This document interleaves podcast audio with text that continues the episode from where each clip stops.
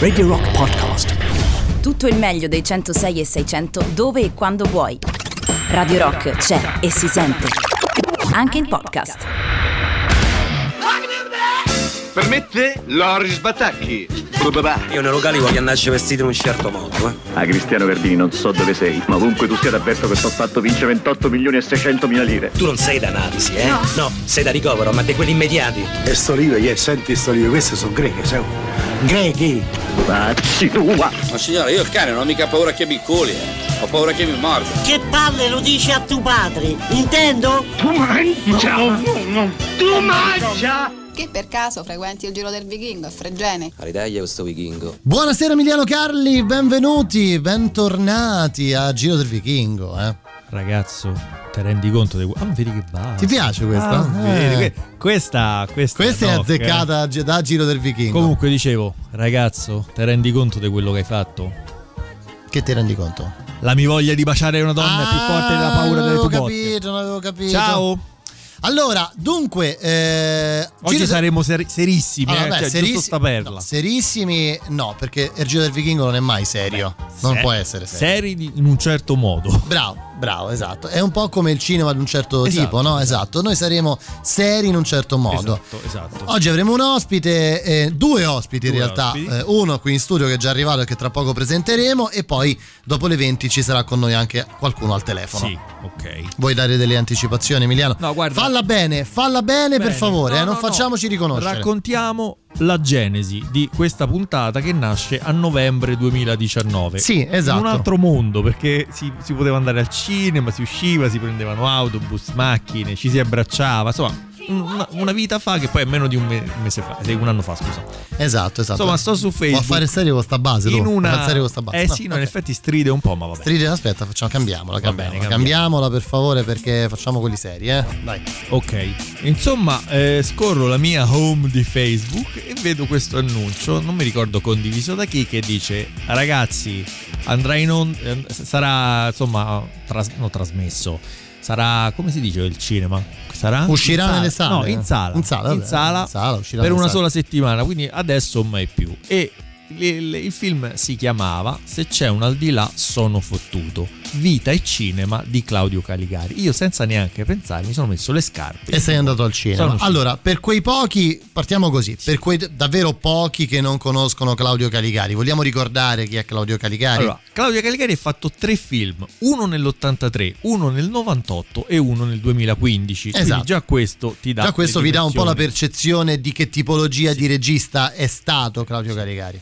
Sono andato lì al cinema Farnese, tra l'altro bellissimo, e nei titoli di testa dice da un'idea di Marco De Annuntis, che è un mio amico. Ho detto, ah, ah, vedi, cioè sai quando non, non lo sai, no? Certo, certo. Mentre certo. poi il, il film documentario andava avanti, ho visto che c'era anche una mia amica che era stata sceneggiatrice di eh, Non essere cattivo. Quanti l'ultimo amici c'hai, Emiliano? Quanta gente sì, conosci? eh, Faccio cose, vedo gente. Beh, sì, tu sei uno così, Ma però, queste eh. sigarette me le ha date un'amica. Me l'ha data un'amica. Insomma, Sì. da lì ho detto qui è roba da vichingo. E Per forza. dopo quasi un anno siamo qui, nonostante tutte le. Nel frattempo ti faccio un esempio. Questo Dimmi, film dimmi. è stato finalista al David di Donatello. Cioè, una così a caso, te ne dico, eh. Cioè, Beh, due de passaggio. Due di passaggio, ecco. Eh, diciamo che insomma par- parleremo di Claudio Caligari visto da un'angolazione direi molto privilegiata. Eh, tra poco Marco ci racconterà un po' di cose. Eh, ascolteremo degli estratti come facciamo ogni giovedì durante il Giro del Vichingo. Ascolteremo degli estratti da questo film. Sì. Da questo film e lì con. eh, naturalmente ne, ne parleremo Certo. con, eh, con Marco. insomma. Certo. D'accordo? Ti ho convinto? Sì. Poi come è andata a finire la storia che io al cinema ci sono torna- tornato altre tipo tre volte Ma come? a, a rivederlo. Due, altre due. E poi l'ho rivisto diverse volte a casa. Adesso sta anche su Rai Play, per esempio. Quindi tante cose. Quindi, insomma, avremo di che parlare. Sì. Ehm, vi ricordiamo, insomma, che potete scriverci eh, al 3899 106 600, qualcuno già lo sta facendo, eh, tramite Telegram, Whatsapp e naturalmente gli sms. Guarda, ti leggo il primo, poi partiamo con un po' di musica. Mhm. Luigi ci scrive: Amore tossico è uno di quei film che mi hanno cambiato. Quindi magari era tossico ha smesso. Oppure è iniziato. Non lo so, questo... Non lo so, potremmo chiederlo ah, a lui ah, effettivamente. Se vuole. Non lo sapremo mai, dai, non lo sapremo mai. Allora, arrivano i traffic di DMS Fantasy mentre inizia Back Home versione Giro del Vichingo del giovedì, quindi anche stasera vi riaccompagniamo a casa.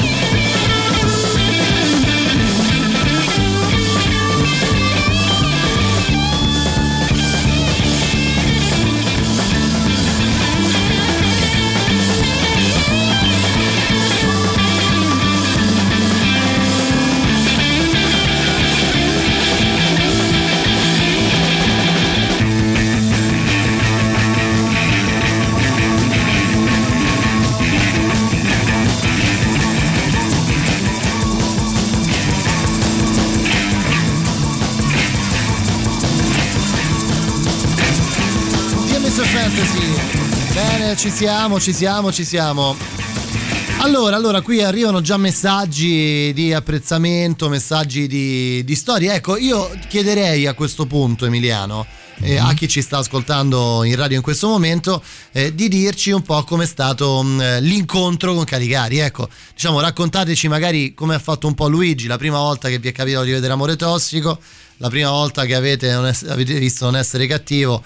Eh, insomma, quando siete entrati in contatto con questo mondo, perché poi di un mondo si tratta forse, sei d'accordo? Sì, sì, è un, non dico un universo parallelo, però un, una sorta di club esclusivo di cui, ecco, poi lo sentiremo più in là.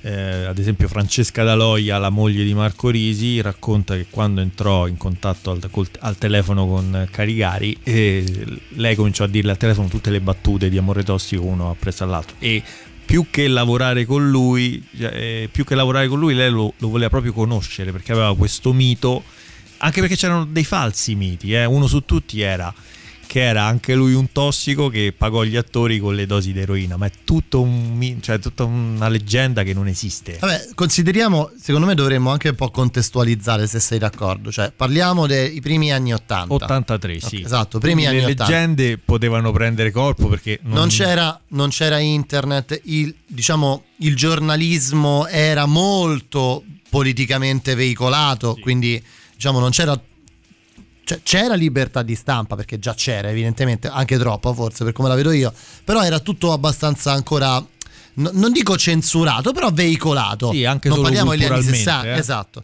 Quindi insomma esce una bomba del genere che di una bomba si parla. Cioè un film che parla effettivamente della tossicodipendenza in maniera reale cioè senza alcun velo senza sovrastrutture facendoti vedere effettivamente degli attori che in realtà non sono attori. No.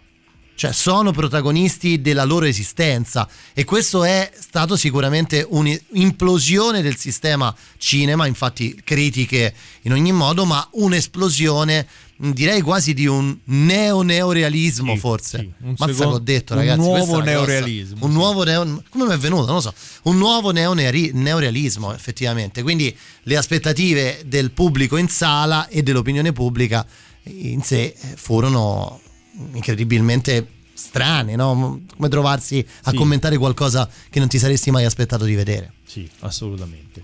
Vabbè, parliamone anche con lui. Adesso sì, sentiamo un brano, poi lo, lo presentiamo, qui sono arrivati altri messaggi. Eh, sentiamo un po', sentiamo, aspetta, note audio.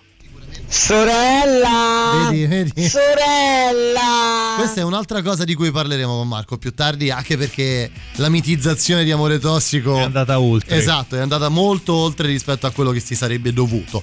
Comunque, dai, stiamo qua, eh. Tra poco con noi Marco De Annunti stai qui, state qui, non vi muovete.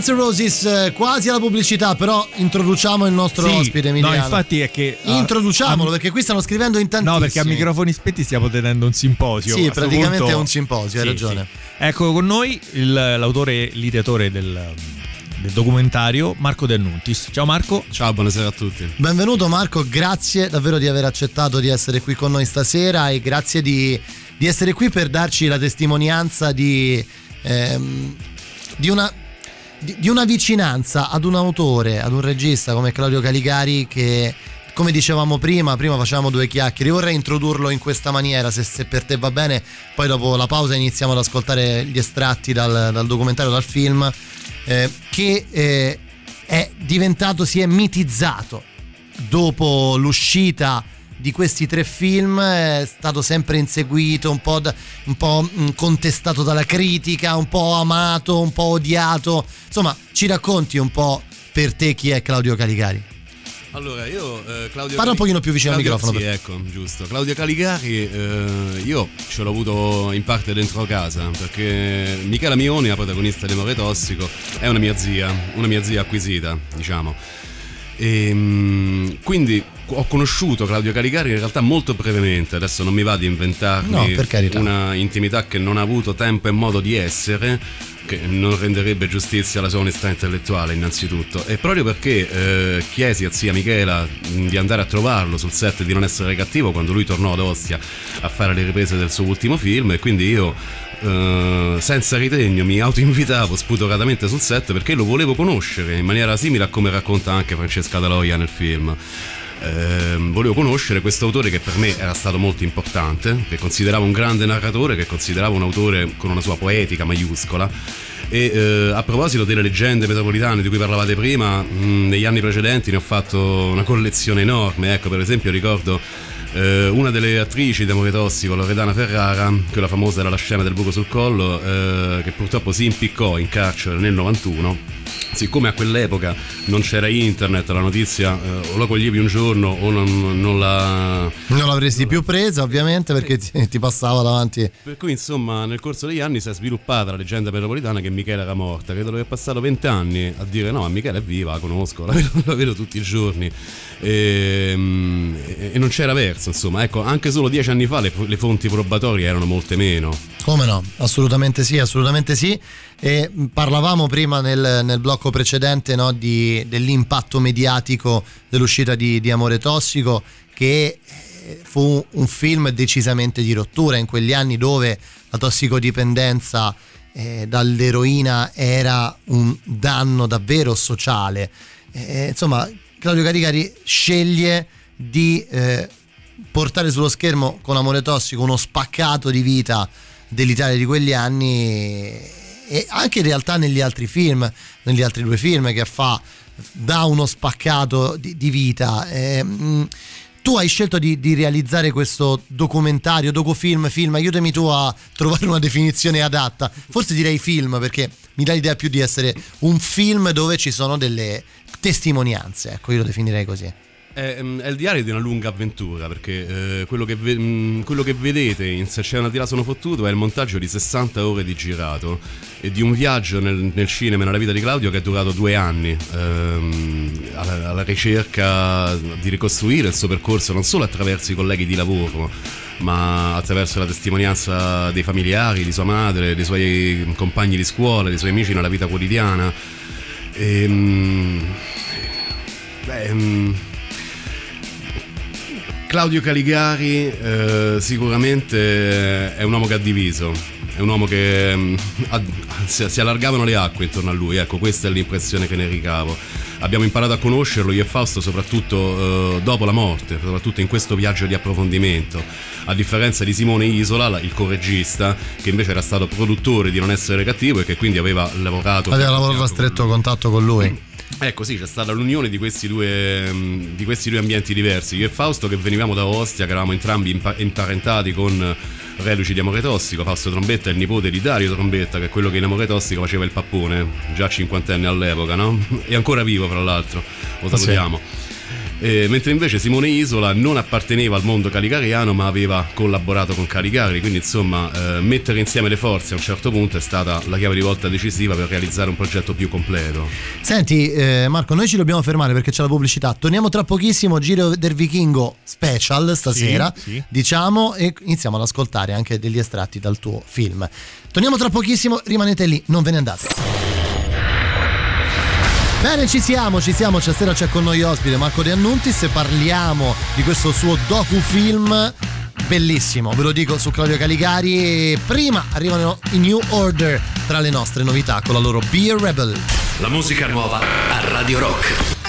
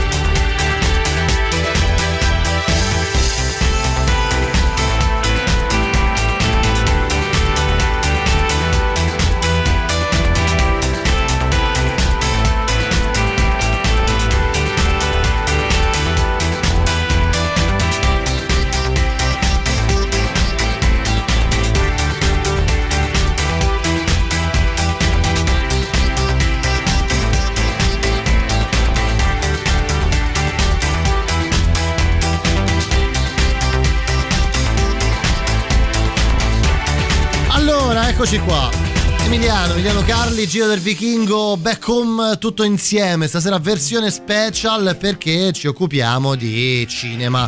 Ma di cinema, cioè di un film vero, di un Sì, documentario sì. vero, giusto? Di un film dei film.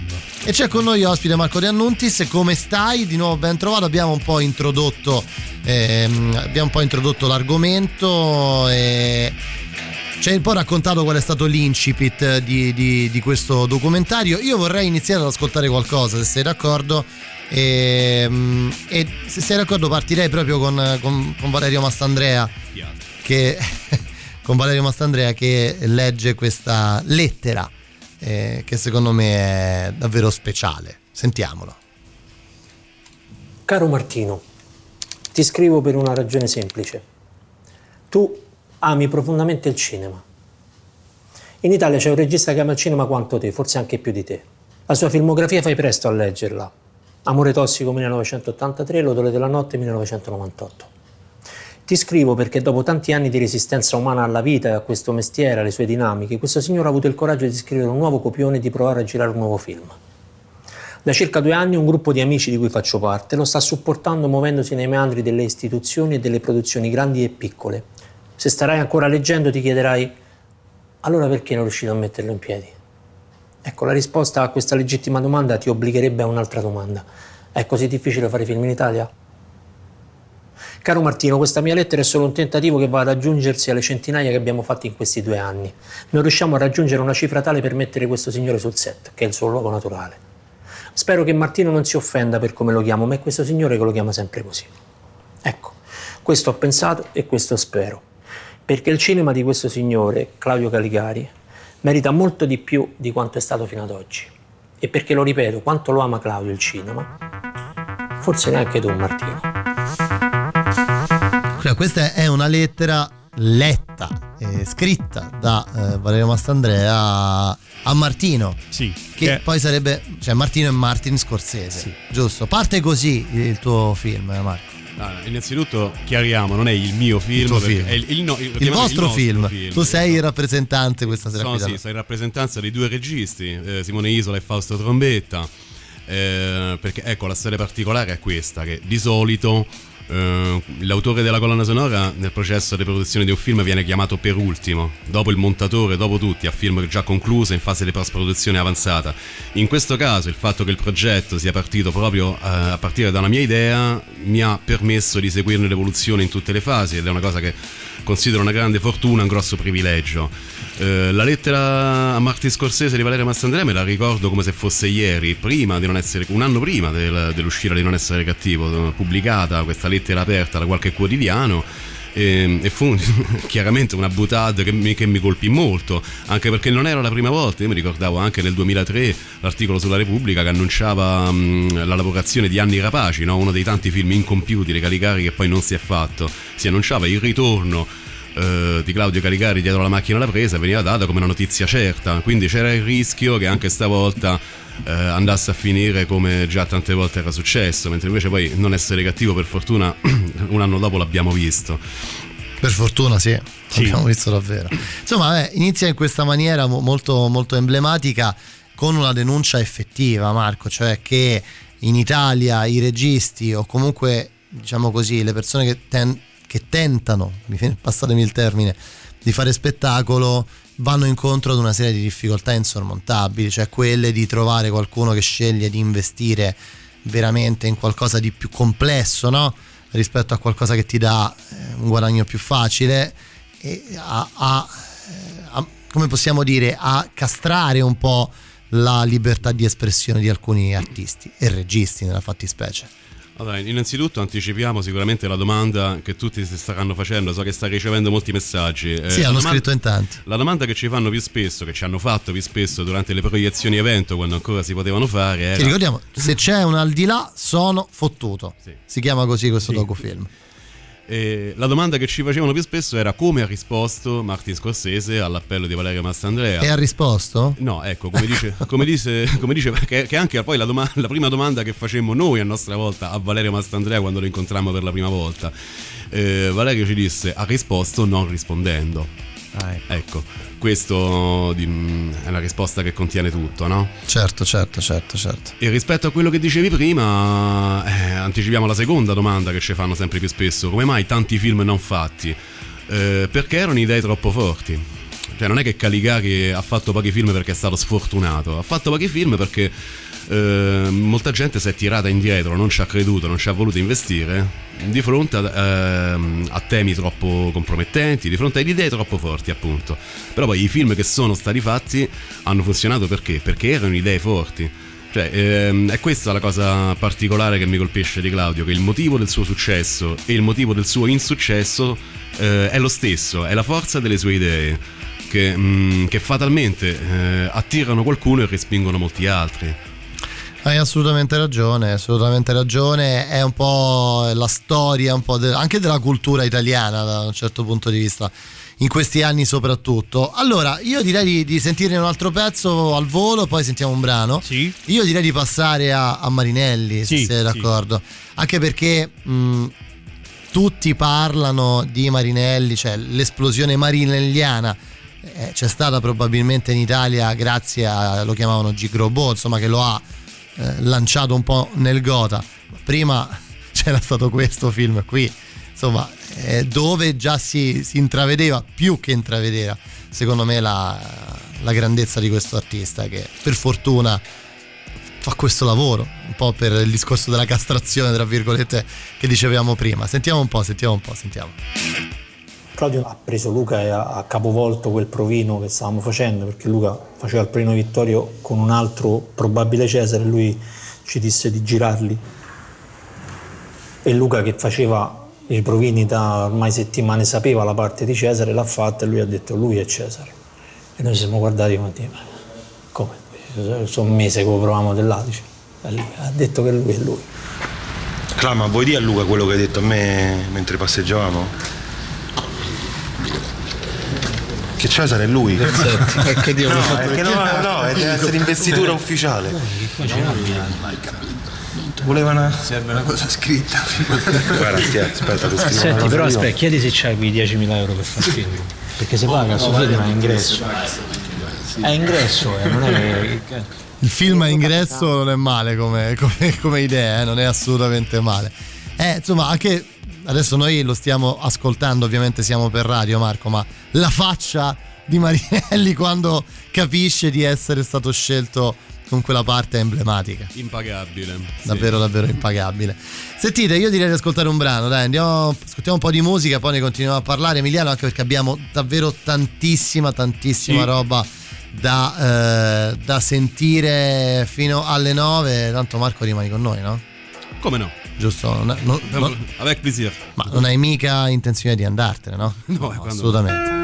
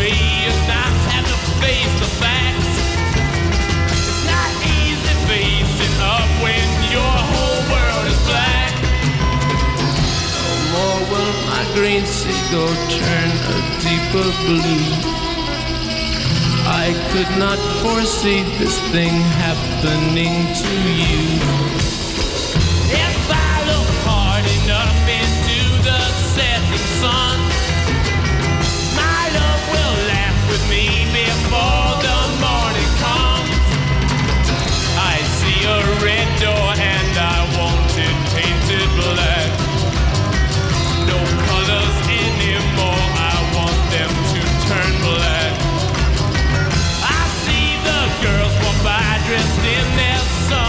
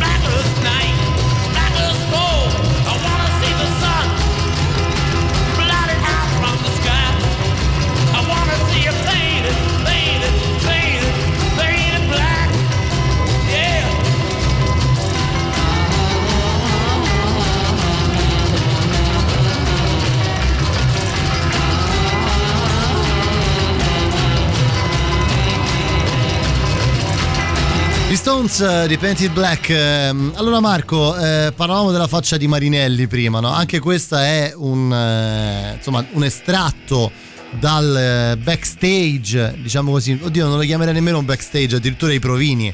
Sì, fase veramente embrionale.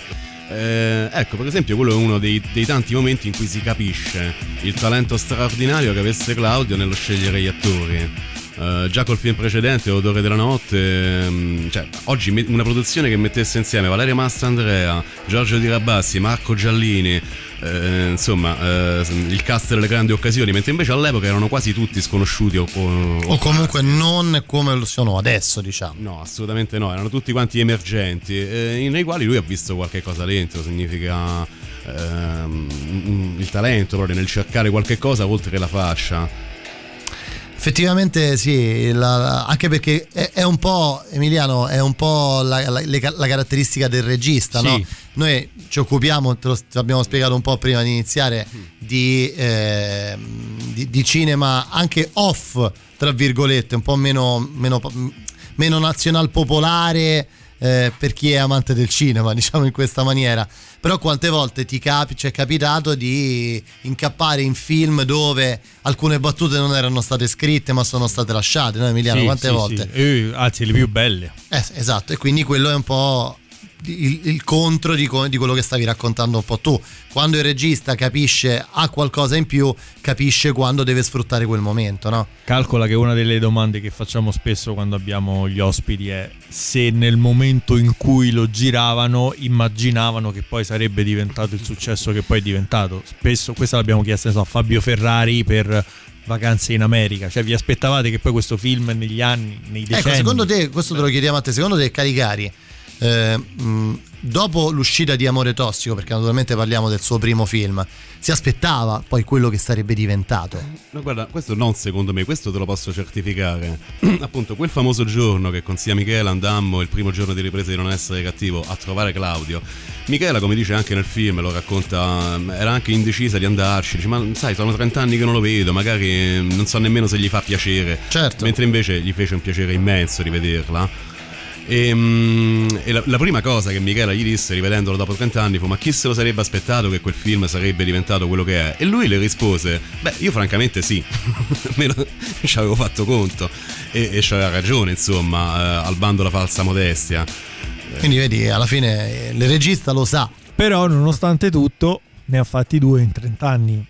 Purtroppo aggiungo. Eh, perché poi effettivamente sì, eh, perché a tutti gli dicevano ormai è sfondato, puoi fare tutto quello che vuoi, però la Gomont era fallita tipo due anni dopo eh, l'uscita di Amore Tossico, che poi tra parentesi la Gomont è la stessa anche di mm, Vacanze di Natale, il primo, eh. Cioè, Così per capire. C'era scritta Gomont. Bello il documentario visto sul canale Rai, complimenti. Vedi, ti scrivono.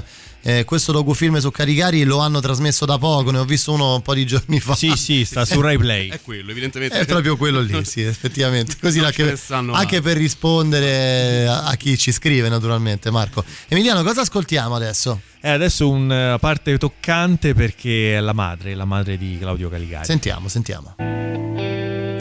Claudio è andato al cinema per la prima volta con suo padre perché facevano Ben Hur. È ritornato tutto. Dice che roba, ma che roba, ma come fanno? Come fanno? io voglio fare il cinema. Eh, eh, ma fai il cinema? Io non sapevo neanche come si faceva a fare il film. Ma documentazione fotografica ne ho pochissima, però ho trovato questa che è curiosa, è bellissima e siamo a scuola. Ci hanno messo subito gli ultimi banchi. Io perché ero abbastanza discolo, ero uno di quelli che scappava e lui perché era molto alto, quindi lo si poteva controllare lo stesso da, da lontano. E ogni tanto lui faceva qualche commento abbastanza salace, ma con le parole strettamente necessarie. Lui non è mai stato prodigo di parole, però eh, ehm, si vedeva che pensava, che era determinato e che aveva dentro qualche cosa da realizzare. Claudio ha sempre avuto questa timidezza con tutti, non giocava anche da solo perché eh, eravamo in un posto che non c'erano bambini. Se, se era per farlo parlare, bisognava parlare di cinema. Capito? Quindi addirittura, addirittura un... eh, è, è davvero molto toccante, no? Pensare quanto... Poi uno la strada più o meno la capisci, dai, quando, quando c'è una passione così forte, Marco. Sì, ehm, Adelina, la mamma di Claudio, che nel frattempo è diventata un po' la mamma di tutti noi, insomma, una donna splendida eh, di 95 anni. eh, a parte il fatto che sopravvivere alla perdita di un figlio credo che sia una delle cose più uno dei dolori più inimmaginabili una delle cose anche più contro natura se vogliamo Ehm, la partecipazione di Adelina al nostro film ehm, è stata un'esperienza commovente per tutti quanti l'abbiamo incontrata più di una volta per, ehm, per- per ottenere questa intervista qui eh, ecco, una delle cose che mi viene in mente, ehm, che forse, che probabilmente nel montaggio dell'intervista non c'è, quando Adelina ci parlava della sua infanzia e di tutte quante le sue passioni abortite. Vol- avevamo provato a comprargli la canna da pesca, dopo un mese l'ha messa via e non l'ha usata più. Avevamo provato a comprargli la bicicletta, dopo una settimana non gli interessava più. L'unica cosa dalla quale non si era stancato era il cinema. Cine- qua- quando ha preso la cinepresa non l'ha più mollata. Ehm, ecco, questo ritratto, que- questo ricordo di, que- di questo giovane Caligari alla ricerca della sua strada mi aveva molto, molto colpito e molto commosso. Quindi, Bello, bello, stavo, stavo in adorazione, lo ascoltavo come se era uno schermo. No, no, vabbè, però è un po' il, il ritratto è necessario, Marco, secondo me, capire la, la provenienza, no? capire la genesi di quello che poi uno si ritrova a guardare su uno schermo. Questo secondo me è una cosa che sarebbe interessante fare su tutti i grandi registi del cinema italiano, anche per capire bene tutto quello che tu vedi, no? Noi spesso, per farti un esempio, spesso noi parliamo di Carlo Verdone, che è un po', ehm, diciamo, un mito, oramai possiamo definirlo tale, probabilmente sì, e di quanto poi il, il suo essere che si è scoperto molto di più negli ultimi anni rispetto a quanto lo si poteva sapere eh, negli anni 80, negli anni 90, quanto poi capendo e scoprendo il personaggio extra cinematografico capisci però il cinema di questa persona, quanto di se stessi viene messo nei film. E forse Caligari è uno, anche quello che diceva la madre ora, no? Era- giocava da solo, era uno molto introverso, eh, eppure si illuminava ad un certo punto quando scopriva che qualcosa gli stava piacendo. Questo forse lo possiamo ritrovare nei suoi film. Lo possiamo ritrovare nei suoi film, lo dice anche mh, della sua timidezza, della sua ehm, grandissima timidezza, ne parlano più o meno tutti. Marco Risi in particolare fa questa notazione nell'intervista presente nel film ehm, di come i suoi personaggi gli somiglino un po' in questo. Ecco, sono tutti quanti personaggi mh, alla ricerca di qualcosa. Ehm, un'altra delle domande che ci viene fatta molto spesso, per esempio, eh, è se, mh, se non ritroviamo l'eredità di Caligari un po' in questa moda delle fiction criminali da cui siamo accerchiati adesso. No? Come no? Dai, dai Gomorra, Suburra, eccetera. Esatto, Eh, beh, mh, in parte sì, che lui era anche molto intelligente e preveggente nel suo lavoro, capace di guardare avanti, di, di- di- capire le mode in anticipo. Ehm, in parte però credo che non ci sia narrazione che possa essere più diversa. Perché mh, le storie di Gomorra, di Suburra, eccetera, in fondo sono tutte storie di capi. Sono tutti quanti Sì. i pesi massimi della loro categoria, sia i Sì, delinquenti sia i giornalisti, i politici, i poliziotti. Sono quelli che con le loro decisioni decidono il destino degli altri. Ed è per questo che seguiamo le loro gesta. Mentre invece i personaggi di Caligari non sono padroni nemmeno del proprio destino. Eh, cioè, tu prendi Cesare e Vittorio, se comparissero in una puntata di Suburra, ehm, scomparirebbero dopo due minuti, probabilmente fatti fuori proprio da uno dei protagonisti, e allo spettatore non gliene potrebbe fregare di meno. Invece lui decide di, di- di svilupparci una storia intorno. Esatto, su quelli che lì sarebbero comparse. Vero. Eh, perché lì gli occhi sono puntati tutti sui vincitori. Loro invece, anche quando si improvvisano delinquenti, quando provano a fare i ladri, provano a fare gli spacciatori, ma non lo fanno per vocazione o per ambizione, lo fanno sempre perché sono, tra virgolette, costretti dalle circostanze. È chiaro. È un po' la vita che li spinge a farlo, nella, re- cioè nella finzione, la realtà della vita, della finzione li spinge a farlo. E poi comunque, benché siano storie cruente, la narrazione di Ca- Caligari, passatemi il termine, è molto asciutta, cioè non è barocca come potrebbe Non essere è un romanzo, sì, romanzo è criminale o è ancora di più Gomorra. Cioè succede questo perché succede Sì, e- questo e sta vado succedendo oltre, perché cioè, prima oltre- è accaduto un'altra sì, cosa. Noi ci dobbiamo fermare, c'è la pubblicità, Giro Rock della sera, torniamo ancora insieme con noi, Giro del Vichingo Back Home con noi Marco De Annuntis. Tra poco, state lì. Giovedì, giovedì 24 settembre, giovedì back home, Giro del Vichingo con Emiliano Carli, c'è con noi ospite Marco De Annuntis, tra pochissimo ancora un altro ospite, stiamo parlando di Se c'è un al di là sono fottuto, su Claudio Caligari ho detto tutto, sì, prima però arrivano gli Smashing Pumpkins con la loro Sear. La musica nuova a Radio Rock.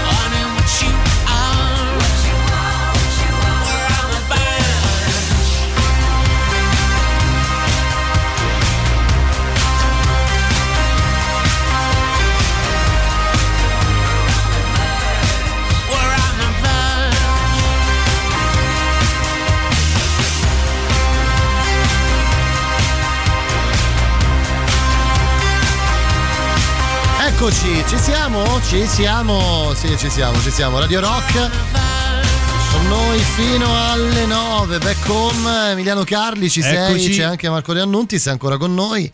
Oggi parliamo di questo documentario eh, che, ricordiamolo, si chiama Se c'è un al di là. Eh, sono fottuto sulla vita di Claudio Caligari, ma c'è anche con noi un ospite al telefono, c'è con noi Giordano Meacci. Buonasera Giordano e benvenuto a Radio Rock, come stai? Buonasera, sto mh, bene perché si parla di Claudio, anche se non sono riuscito ancora a sentirvi per motivi familiari, come si diceva nelle scuse eh, cartacee a scuola un tempo, però sto bene ogni volta che si parla di Claudio Caligari. Insomma, tu Quindi sei- Buonasera a voi buon- e grazie. È uno dei Eh, custodi. Eh sì, tu sei un po' uno dei custodi no, della, della figura di Claudio Caligari. Cioè con noi... Guarda, la parola, la parola custode avrebbe fatto sorridere, credo, Claudio moltissimo, perché in realtà eh, diciamo tutta la banda Caligari è, mh, ha nel cuore e nel cervello il ricordo di questo, quest'uomo meraviglioso che è stato anche uno dei più grandi cineasti eh, del nostro paese. E quindi in realtà più che custodi noi di lui e della sua memoria è proprio Claudio che è una sorta di protezione, di eh, monito costante e sorridente però eh, per noi. Cioè in ogni cosa che facciamo eh, credo di poter dire, che di poterlo dire con assoluta certezza anche a nome della- di quella che eh, chiamo la mia sorella extra anagrafica, Francesca Serafini. Insomma, ogni volta che noi facciamo qualcosa pensiamo a Claudio Caligari e come l'avrebbe fatta lui nel metodo. Quindi più che custodi noi, eh, va proprio detto che è lui che attraverso la sua figura e la sua opera soprattutto, attraverso l'opera cinematografica che ci ha regalato, ci guida ancora nelle cose che facciamo nel presente. Giordano, noi stasera abbiamo ospite con noi qui in studio anche Marco De Annuntis che ha, insomma, eh, è uno dei È saluto coautori. da qui, come, come si dice, nel senso eh, perché è una delle parti integranti eh, il- la nascita del, del documentario, ma anche un caligariano assoluto. Un caligariano della, della prima ora. Un altro della banda. Un altro della Sì, banda. sì, infatti, infatti, fa parte, è parte integrante della banda Caligari. Senti, io ti, ti- ti- ti voglio fare una domanda che un po' in parte abbiamo fatto anche a Marco prima, no? Tu hai lavorato davvero a stretto contatto con, con Caligari nella sceneggiatura di Non essere cattivo. E, mh, secondo te Caligari aveva la percezione di quanto lui fosse così eh, anche fuori dalle righe rispetto agli altri cineasti del cinema italiano, ma fuori dalle righe in senso ovviamente positivo, cioè quanto lui fosse stato eh, un, un punto di rottura nel cinema dell'Italia dei primi anni Ottanta, soprattutto naturalmente. Facciamo riferimento al primo film, cioè Amore Tossico. Guarda, eh, Claudio Caligari, lo dico da qui, eh, era quello che tecnicamente si chiama un genio. Per quanto riguarda la sua arte, lui si nutriva di cinema, viveva di cinema. Il, il sottotitolo, ma la, parte, eh, la seconda parte del titolo di questo documentario è Vita e cinema di Claudio Caligari. Nel suo caso eh, le due cose erano un'unica grande cosa che aveva il suo nome e cognome. Quindi lui era perfettamente consapevole della visione che aveva, tant'è che sempre da quando ha cominciato con i documentari a Amore Tossico dell'83, alle sceneggiature, al- ai film che poi ha girato, ai tre film che poi ha girato, lui era perfettamente consapevole che il, il- il gesto estetico, il modo in cui guardava il mondo e in cui eh, raccontava il mondo attraverso il suo cinema erano assolutamente eh, suoi e originali. Ma lo dico ehm, volendo far notare che si trattava di una cosa referenziale, cioè lui era perfettamente consapevole che sapeva che quella era la ricerca estetica che voleva lui. Mm, Nel senso, quello era il mondo che voleva raccontare attraverso i suoi occhi, ma attingendo a piene mani ai eh, poeti, e ai, registi, agli autori, alle autrici che aveva amato nel corso del tempo. Quindi dentro il cinema di Caligari filtravano, mediati da lui e dalla sua visione, Martin Scorsese e Baltasar, eh, la Nouvelle Vague e Luchino Visconti. Pasolini attraverso le poesie e le letture giovanili eh, anche di Céline e di, eh, di Marx. Insomma, era un, un, un uomo che eh, viveva quotidianamente per raccontare il cinema che aveva intorno e firmarlo con la sua personalissima visione del mondo. Ecco, qualsiasi parola è sempre riduttiva parlando di Claudio Caligari, però ho cercato di tracciare un po' quello che eh, mi viene ricordando le sue parole e la sua opera appunto. Senti Giordano, eh, raccontaci una cosa, diciamo un retroscena. Quando a te, non so quanti anni avevi, 40, 40, più di 40 credo, eh, Sì, guarda, noi ci siamo incontrati Eh, quando ti è arrivata la notizia- degli anni 10, quindi ero già eh, quarantenne attestato. Però come come, come ti sei sentito tu? Devi scrivere il, il nuovo film di Claudio Caligari. Cioè, a me il cuore avrebbe saltato 3-4 colpetti. Come è stato l'impatto con Guarda- la notizia? Guarda, quando noi abbiamo saputo che Claudio Caligari stava cercando, perché per la prima volta lui, eh, con Non essere cattivo, lui voleva scrivere con eh, degli scrittori e voleva insomma, scrivere a più mani il suo film. Era anche quella una novità quando abbiamo saputo che stava cercando, stava parlando con vari sceneggiatori e eh, ci è capitato di poter parlare con lui perché insomma dopo il primo contatto noi abbiamo con Francesca Serafini appunto che abbiamo scritto eh, lui ci, ci- ci- ci siamo scritti in sostanza accennando a quello che ci sarebbe piaciuto fare sulla base di pagine meravigliose che eravamo riusciti a leggere che erano già non essere cattivo. Quindi immaginati, immaginatevi eh, l'idea di andare a parlare con eh, uno dei non solo dei miti assoluti della tua vita, ma anche con uno dei maestri assoluti anche da lontano, cioè parlare con Claudio Caligari per noi era come andare a parlare con Kubrick o Ettore Scola, eh, con Mavic o, eh, o Fellini, insomma era veramente eh, un autore assoluto per noi, quindi noi ci siamo andati con, con grande trepidazione, uso questa parola un po' antica, e Claudio ci ha messo però subito a nostro agio nel modo eh, in cui lo faceva lui. Noi abbiamo parlato con Claudio dopo esserci incontrati per tre ore, questo lo raccontiamo sempre, di cinema. Abbiamo parlato di Nouvelle Vague e di Fellini, appunto, abbiamo parlato di, eh, dei film di Scorsese, del cinema che ci piaceva. Allora, quindi dopo tre ore che parlavamo, io e Francesca ci siamo guardati perché come capita spesso magari ci eravamo anche piaciuti, ci si diceva mentalmente in quel momento, però se per tre ore non parli del progetto in corso vuol dire che probabilmente ah, già dall'inizio eh, l'autore, il regista ha deciso che non va. Invece alla fine di queste tre ore quando stavamo per eh, dirgli maestro grazie, eh, arrivederci, lui ha tirato fuori dalla sua borsa un'agenda e ha cominciato a dettare le date in cui ci dovevamo vedere per, eh, per scrivere la scaletta, per cominciare a scrivere la sceneggiatura. Quindi con Francesca ci siamo guardati e non abbiamo detto nulla. Mm, Claudio Avete eseguito, dai. E noi abbiamo eseguito, eh, come posso dire, questa, eh, questa decisione dell'autore senza dire nulla proprio perché avevamo il terrore di, di distruggere quel momento magico. Ma ti dirò di più che Claudio non ci ha mai detto facciamo la sceneggiatura insieme. e un aneddoto che credo di poter raccontare perché Alessandro anche da Borghi l'ha raccontato è che eh, questa stessa cosa era proprio una prassi di Claudio. Quando aveva deciso era e questo succedeva perché con i grandi registi succede questo, il tempo seguiva esattamente le azioni che lui aveva previsto per il tempo stesso e quindi c'è questo ricordo di Alessandro che a ridosso delle riprese chiede a Valerio Mastandrea che era una delle anime, una grande anima la grande anima della produzione di questo film, ma allora Vittorio lo faccio io o no? Perché con Claudio non ho ancora capito. Perché quando Claudio prendeva una decisione era la decisione giusta, anche se, e questo va detto sempre, era assolutamente eh, disponibile ad ascoltare tutte le, le idee delle persone che lavoravano con lui, perché però lui aveva una visione assoluta, quindi quelle che entravano in quella visione eh, erano bene accette nel modo in cui poi lui, filtrandole e riscrivendole, le accettava e le, eh, girava. Era il vero profeta del silenzio assenso, insomma, se stava zitto voleva dire che andava tutto bene.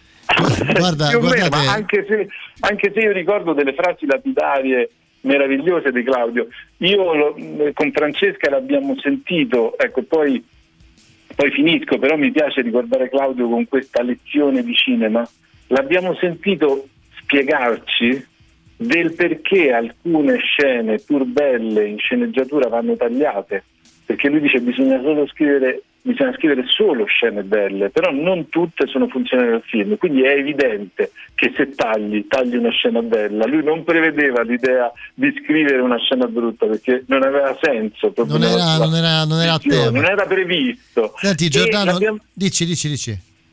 No, dicevo, l'abbiamo sentito anche raccontarci di come una scena, appunto, pur bella, che avevamo scritto ehm, e che lui aveva deciso di non girare, girandola, raccontandocela, ci ha spiegato del, del perché non andava bene. Quindi, ecco, scusate anzi la, No, no, no, anzi, guarda, digressione dei No, no, ma non è una perché- digressione, anzi è un racconto di vita vissuta ed è una cosa eccezionale. Io quello che lo chiedo anche a Marco, io quello che sto capendo in questa puntata è che non possiamo fare una sola puntata su Caligari, questo mi sembra abbastanza evidente, quindi molto probabilmente vi ridisturberemo vi continueremo, vi rinviteremo Ma per, volentieri, non basterebbe una vita. per fare, no, per fare un una seconda parte perché non riusciremo mai ad ascoltare tutto e, e a parlare di tutto. Giordano, qui ti scrivono, ti fanno i complimenti, ti chiedono, e questa è una cosa che in parte abbiamo, ne abbiamo parlato anche prima con Marco.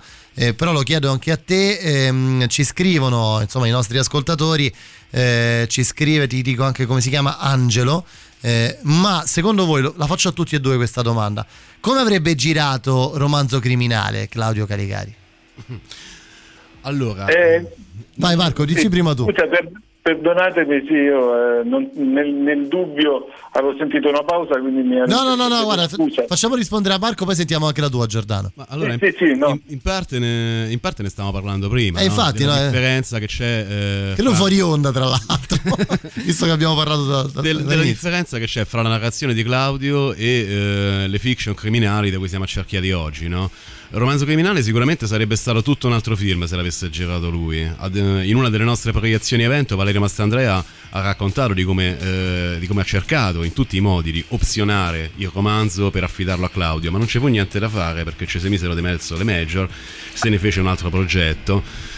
Ehm, cosa vuoi che ti dica? Ehm, c'è una scena in particolare, ecco, eh, rispetto al, al discorso che faceva Giordano prima, che condivido assolutamente. Mm, noi di solito dei film tendiamo a ricordare le battute soprattutto, no? sono battute, i Come no? dialoghi, quelli che diventano cult, soprattutto in una situazione come questa in cui stiamo per radio e quindi possiamo soltanto Certo, solo l'audio, no? Chiaro. Ma c'è una scena invece in particolare di Amore Tossico che, secondo, che io personalmente considero la più importante, la scena che mi emoziona di più, quella in cui Cesare Ferretti di notte si ritrova alla stazione Termini prima dell'incontro con Donna, c'è questo senza tetto che dorme sdraiato sul pavimento su dei cartoni. Cesare eh, si avvicina, si inchina, gli frega un pacchetto di sigarette dalla tasca del giubbotto e poi però subito dopo ha un ripensamento. E quindi prende una sola singola sigaretta che trattiene per sé, che è quella che gli serve al momento, e il pacchetto di sigarette glielo rinfila nella tasca del giubbotto dove l'ha trovato. Ecco, in questo ripensamento, in questa scena qui, in quel suo sorriso ironico che tu capisci, anche se la scena è muta, che sta pensando ma chi me lo fa fare di, fre- di fregare per così poco a uno che così poco se lo merita, che è come se lo facesse a se stesso. E lì c'è mm, il- l'altissimo senso morale di Claudio Caligari, che non ha nulla a che vedere con le narrazioni subordinate alla serialità. eh, E che, non- e che è esattamente il contrario di quel mors tua vita mea, di quella religione dell'egoismo, dell'arrivismo che è imperversa in tutte quante le altre narrazioni seriali da cui siamo circondati adesso. Ok, ok. Tu che ne pensi invece, Giordano? Guarda, io dico, mh, p- parto da un altro punto di vista, cioè mh, per esempio Valerio Mastandrea ha raccontato che c'era un grande eh, legame tra eh, il romanzo, romanzo criminale, e la percezione di Caligari, tant'è che Giancarlo De Cataldo è, è un caligariano eh, illustre, nel senso c'è appunto questa, questa sorta di legame. Eh, mh, io credo che l'etica ehm, in questo caso, nel caso di Caligari, sia subordinata all'estetica. Mi spiego meglio, è una frase di Brodsky, no? in arte l'etica è subordinata all'estetica. La forza morale dei film di Caligari eh, ha a che fare proprio con la percezione e la visione di Claudio Caligari, cioè il momento in cui il racconto privo di giudizio dei personaggi, ma anche il come, è importantissimo come avverbio il come in arte, la cinepresa viene piazzata, dà la possibilità di raccontare quel mondo che è solo il mondo di Caligari e null'altro. Per questo mi riesce anche difficile pensare come Claudio avrebbe potuto girare delle altre cose rispetto a quelle che ha girato, perché Claudio era un tale genio per cui se uno pensa, dice come avrebbe girato eh, il mucchio selvaggio Claudio Caligari, alla Claudio Caligari. Alla, alla Caligari. Eh. Alla Caligari, Alla Caligari, che cal- caligariano per me come felliniano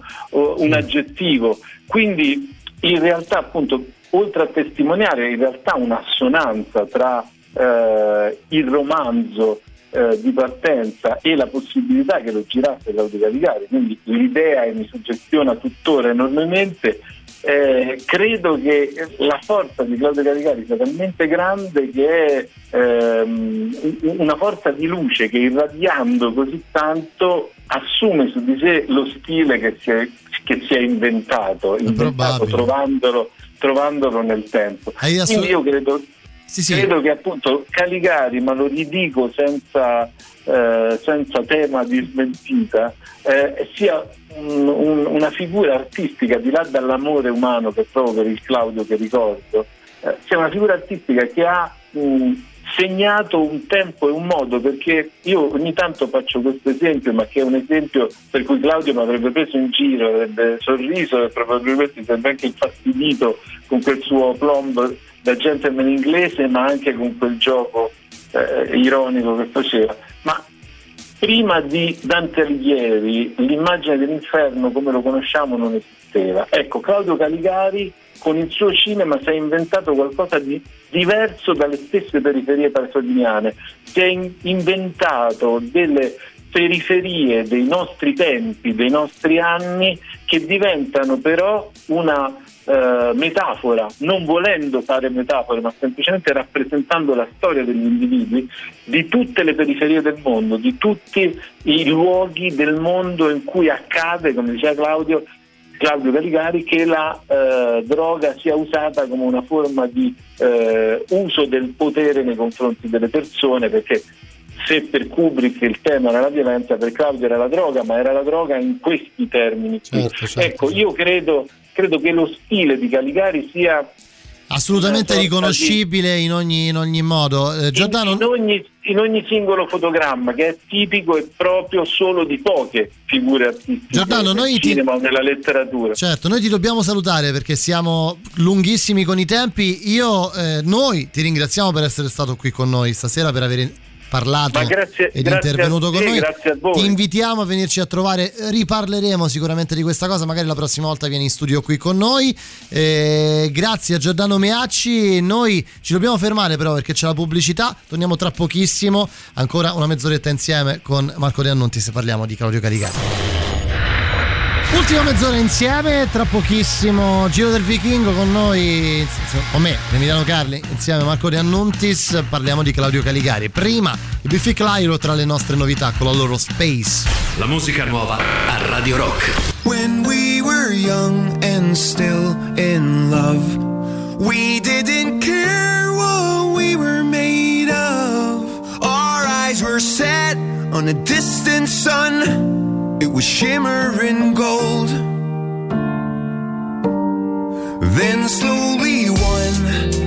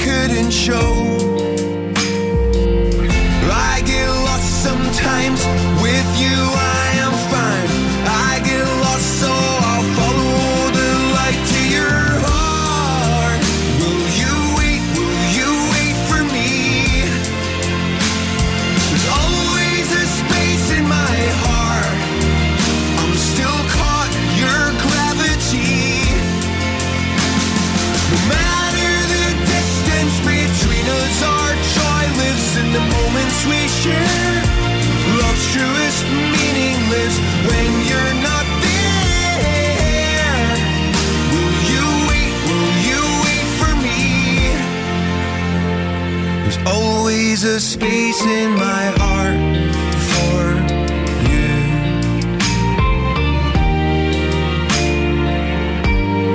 And then the silence fell. We bit our tongues with which we tell all of our dreams and the stories we sell. But we didn't know what we didn't know.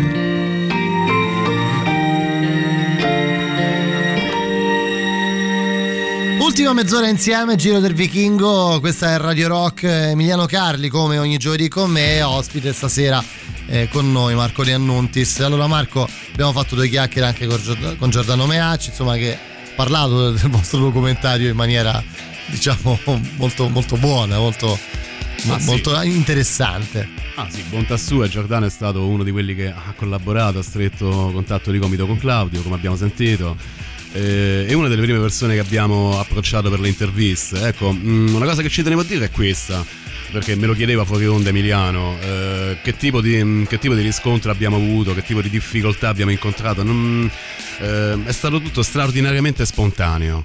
Eh, noi ci siamo per così dire avvalsi eh, del mh, del- della situazione alla rovescia, nel senso che tutto sommato a Valerio Mastandrea, a Marco Giallini, a Giorgio Tirabassi, a Alessandro Borghi, prima o poi in qualche modo ci arrivi passando per canali ufficiali, ufficio stampa, eccetera. Certo. Mentre invece a personaggi come Michela Mioni, Erdonna o Chopper, se non li conosci personalmente non ci arrivi o anche se ci arrivi magari ti dicono di no.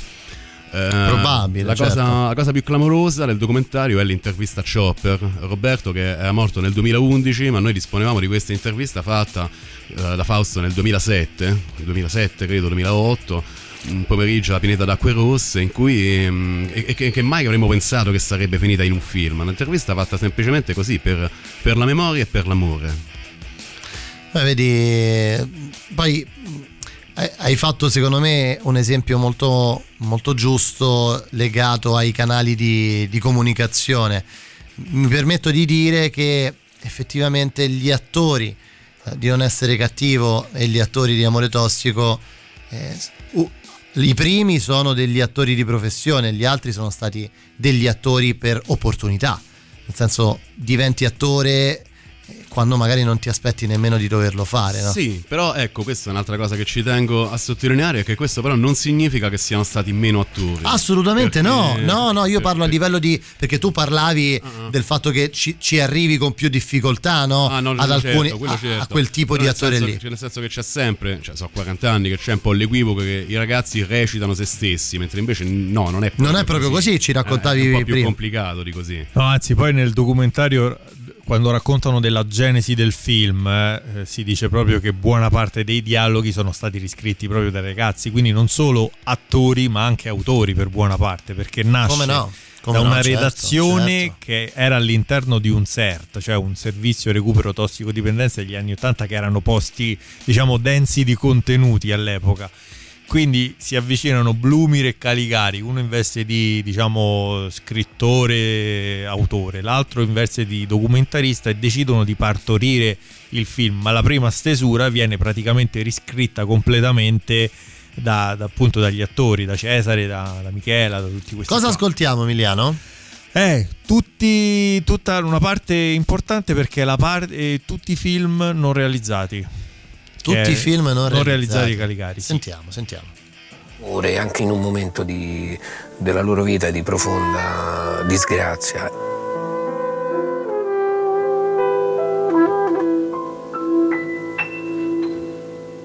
Federico Fellini diceva che esistono solo i film che hai fatto. Caligari ha lasciato moltissimi progetti e quindi insomma è un peccato che non li abbia realizzati, ma io penso che questi progetti restino e che anzi vadano come dire, messi agli atti della storia del cinema italiano. Dopo L'odore della notte si era riconosciuto un, un suo percorso da autore importante. Arrivò intorno credo al 2003 alla possibilità di fare un altro film e questo film si chiamava Anni Rapaci. Mi ricordo anche gli attori, aveva trovato anche lì il cast, aveva trovato tutto, il film mi piaceva.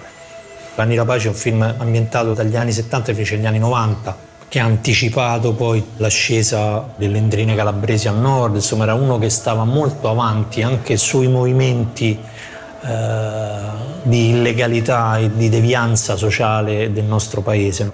un'epopea dietro di quel film, lunga storia con finanziamenti dello Stato per 3 miliardi e 300 milioni, per 800 milioni di distribuzione, il produttore non l'ha fatto, sono riusciti a portarlo a un altro produttore. Improvvisamente da un costo X doveva costare 500 o 600 mila euro in meno, cioè significava girare in meno tempo, non scegliere quegli attori, non andare a Milano, girare tutto a Roma, il film era ambientato lì, cioè, quindi questa cosa qui è stata una- soprattutto una perdita di tempo, crisi e il film non si fece, è stato un gran peccato. Forse oggi non se ne ricorda più nessuno, ma quando fu messo in cantiere il romanzo criminale cinematografico, e parlo di quello del film, non della serie, Claudio avrebbe dato un braccio, credo, per essere lui a dirigere quel film, ma non ci fu niente da fare. Anche quando era vivo, eh, però dicevano, ah, Caricari, Caricari, eh, fatelo lavorare, Caricari, Caricari, come cazzo non lo fai? Fai, hai fatto tre film e l'ultimo, capito, proprio quando stava Quando nel 2007 fu pubblicato il mio libro Ho 12 anni faccio la cubista mi chiamano principessa, posi a tutti i produttori che chiedevano di acquistare i diritti come condizione che fosse Claudio a fare la regia di questo film. E questo purtroppo mise in fuga quasi tutti. Il libro parlava appunto del fenomeno devastante, diciamo, delle baby prostitute, cocainomani dei quartieri bene di Roma, dei Parioli, delle discoteche, di tutto il giro dei PR e via dicendo. Quindi un uh, film scabrosissimo, naturalmente, perché parlava di qualcosa che aveva a che vedere anche con la pedofilia. Beh, Caligari faceva sicuramente paura appunto per i contenuti, per la durezza, la durezza anche politica, insomma, più che scarsa la sua capacità di fare compromessi era proprio nulla, era inesistente. Partecipai alla scrittura della seconda stesura, del secondo trattamento. Secondo trattamento in cui, se possibile, Claudio rincarò ancora di più la dose.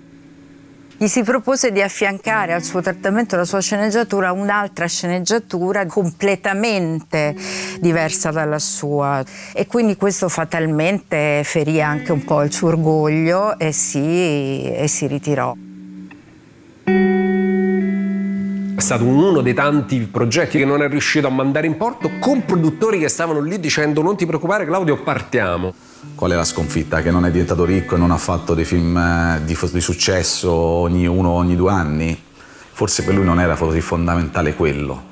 Comunque, se tu Eh, insomma, eh, cioè, anche questo ci dà un po' la, la percezione, no? Quanti... Io però sarei curioso anche solo di vedere il cast originale di Anni Rapaci, cioè scritto su un foglio di carta, i, i- i protagonisti, gli attori. Ma Comunque- c'è, c'è.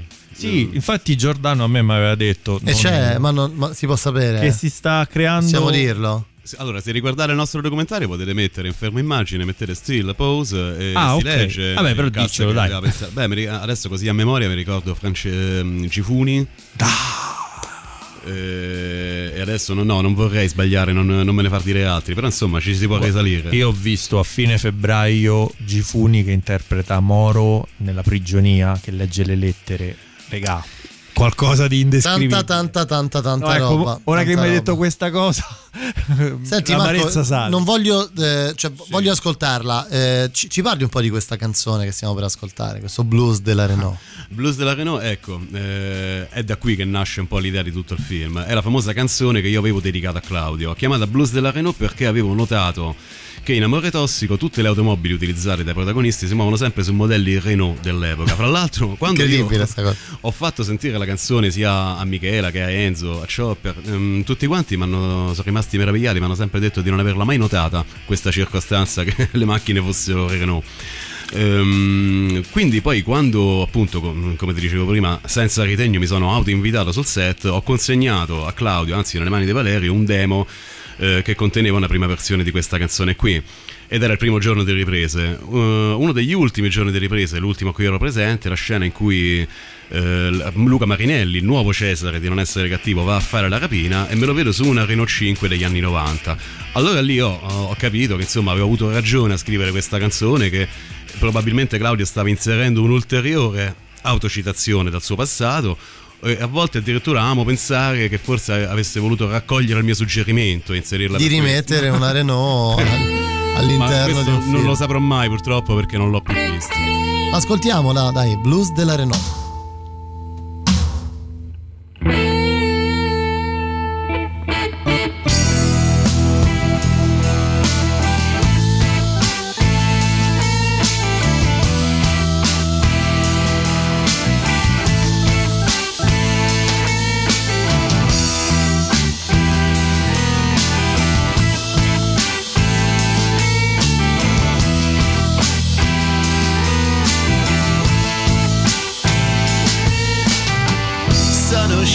Stamattina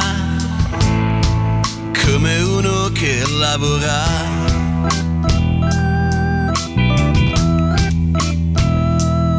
Sono uscito stamattina proprio come uno che lavora.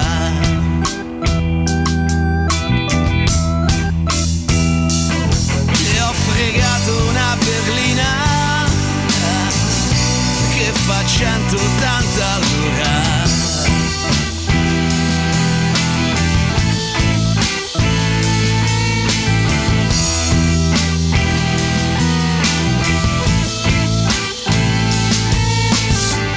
C'era lo sportello aperto, ma le chiavi dentro no.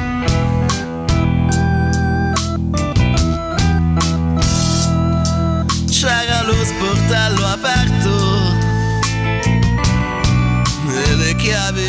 chiavi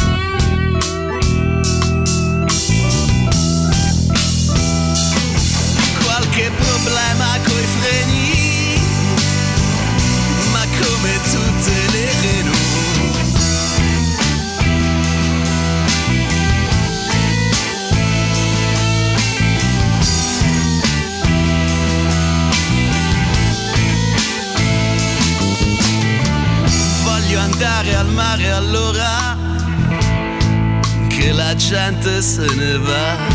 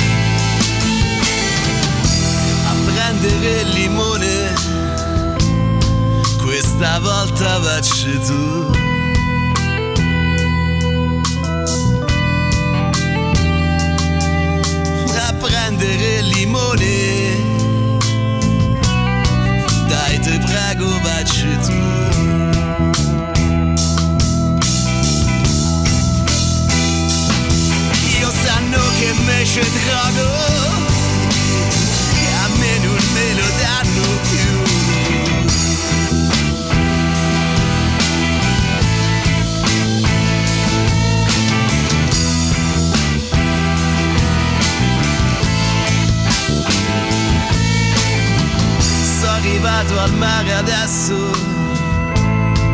gli altri sono andati via.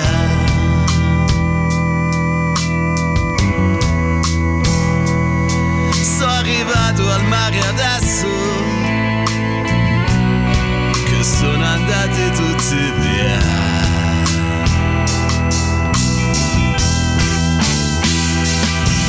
E le uniche sirene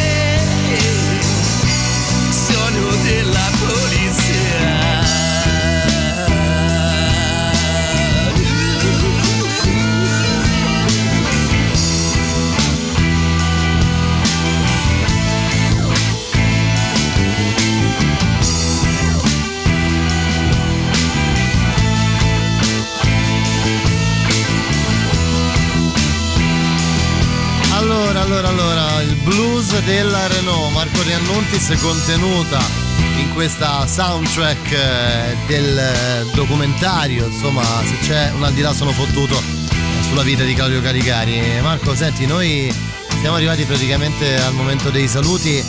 Ehm, io tanto noi ti ringraziamo per essere stato qui. Abbiamo, non siamo riusciti a parlare di tutto quello che avremmo voluto, come purtroppo succede sempre quando fai qualcosa che- di cui ti piace parlare, perché poi eh, le- ti escono fuori le, le curiosità, ti vengono in mente le curiosità, cerchi di Certo. approfondire cose che magari non avevi nemmeno messo in scaletta, come è accaduto questa Sì, sera. sì. Eh, Emiliano conferma. E Se avessimo potuto mandare tutti fuori onda c'era il doppio Sare- sarebbe stato bellissimo. Ti chiedo se chi ci sta ascoltando, chi ci ha ascoltato oggi pomeriggio, volesse vedere se c'è un al di là sono fottuto, dove lo può vedere? Se c'è un al di là sono fottuto, adesso è disponibile in streaming gratuito sulla piattaforma Rai Play, anche perché Rai Cinema è parte integrante della, della, parte integrante della produzione del film, quindi eh, su Rai Play si trova il film intero. Ehm, la colonna sonora si trova su- sia su Spotify che su YouTube, su tutti gli store digitali, su YouTube Music, su Deezer. Dovunque, dai, dovunque, dovunque c'è musica Sì. c'è questa colonna sonora. C'è la colonna sonora, oltre alle musiche originali che ho scritto per il film, ci sono anche degli outtake, delle versioni alternative, degli omaggi eh, cantati apposta per l'occasione, tipo la cover di Cuore Matto sulla falsariga della rapina, di Little- della rapina di Marco Little- Alitte, che mestoni. Con quell'introduzione lì, sì. Ok. Marco, grazie per essere stato con noi stasera, è stato divertentissimo averti qua. Erano Grazie giusto voi. 11 mesi che Erano la giusto 11 preparavamo. mesi che ne stavamo parlando. Prima E o poi. Ci salutiamo con cosa? Con eh, Valerio Mastandrea che parla in questa chiosa del eh, vostro docufilm. Io direi che per salutarci è la cosa migliore, no? Assolutamente. Sì, è mm, la degna La conclusione. degna di tutto. conclusione di questo appuntamento. Domani troverete direttamente il podcast di questa trasmissione sul nostro sito radiorock.it cercando podcast back home oppure addirittura su Spotify. Cercando Spo- su Spotify nella sezione podcast troverete per chi volesse riascoltare questo, questo programma, insomma questo appuntamento insieme a Marco De Annunti, Sedergio del Vichingo. Grazie Emiliano Carli. Grazie a te. Torni con me giovedì prossimo, grazie a Marco De Annuntis, noi ci salutiamo proprio con la voce di Valerio Mastandrea, tra poco il Dottor Strano fino a mezzanotte. Ciao! Muoio come uno stronzo e ho fatto solo tre film. Se n'è uscito così, fermi ad un semaforo rosso. Stavamo andando insieme a parlare con un amico oncologo in ospedale. Io la risposta ce l'avevo pronta, ma l'ho lasciato godere di questa sua attitudine alle frasi epiche che accompagneranno per sempre tutti quelli che lo hanno conosciuto. Non ha mai smesso di fare film, Claudio. Ne ha girati tre, ma ne ha scritti, fatti e visti almeno il triplo. Ogni film non fatto da Claudio, Claudio lo ha fatto e come. Come ha fatto il suo terzo e ultimo. Con l'amore e la cattiveria che la malattia gli imponeva. Con la stronza intelligenza di chi urlava il diritto al cinema da conoscere e da poter fare. Era pieno di roba e di gente, Claudio. Il suo Martino in un angolo della testa, Pasolini sempre a portata di citazione. Aveva i suoi ultimi da raccontare, facendoli volare dal basso dei sondaggi sui quotidiani fin dentro a un copione e poi su un set. La difesa delle proprie idee gli ha permesso di proteggere quello che faceva con una forza mai vista e gli ha anche consentito di lottare con il male, costringendolo ai supplementari più di una volta. Perché Claudio ha perso ai rigori, eh, che si sappia questo. E ai rigori non è mai una sconfitta reale. E allora a tutti noi che lo abbiamo accompagnato nell'ultimo sogno realizzato è bastato questo onorarlo nel lavoro che più ha amato, maledicendo la sua ostinazione e soprattutto ridendo alle sue battute crudeli. Se c'è un al di là sono fottuto. No. Se c'è pellicola, non sei fottuto per niente.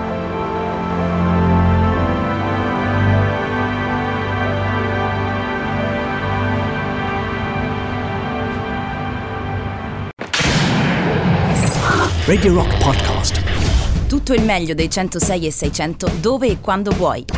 Radio Rock c'è e si sente. Anche in podcast.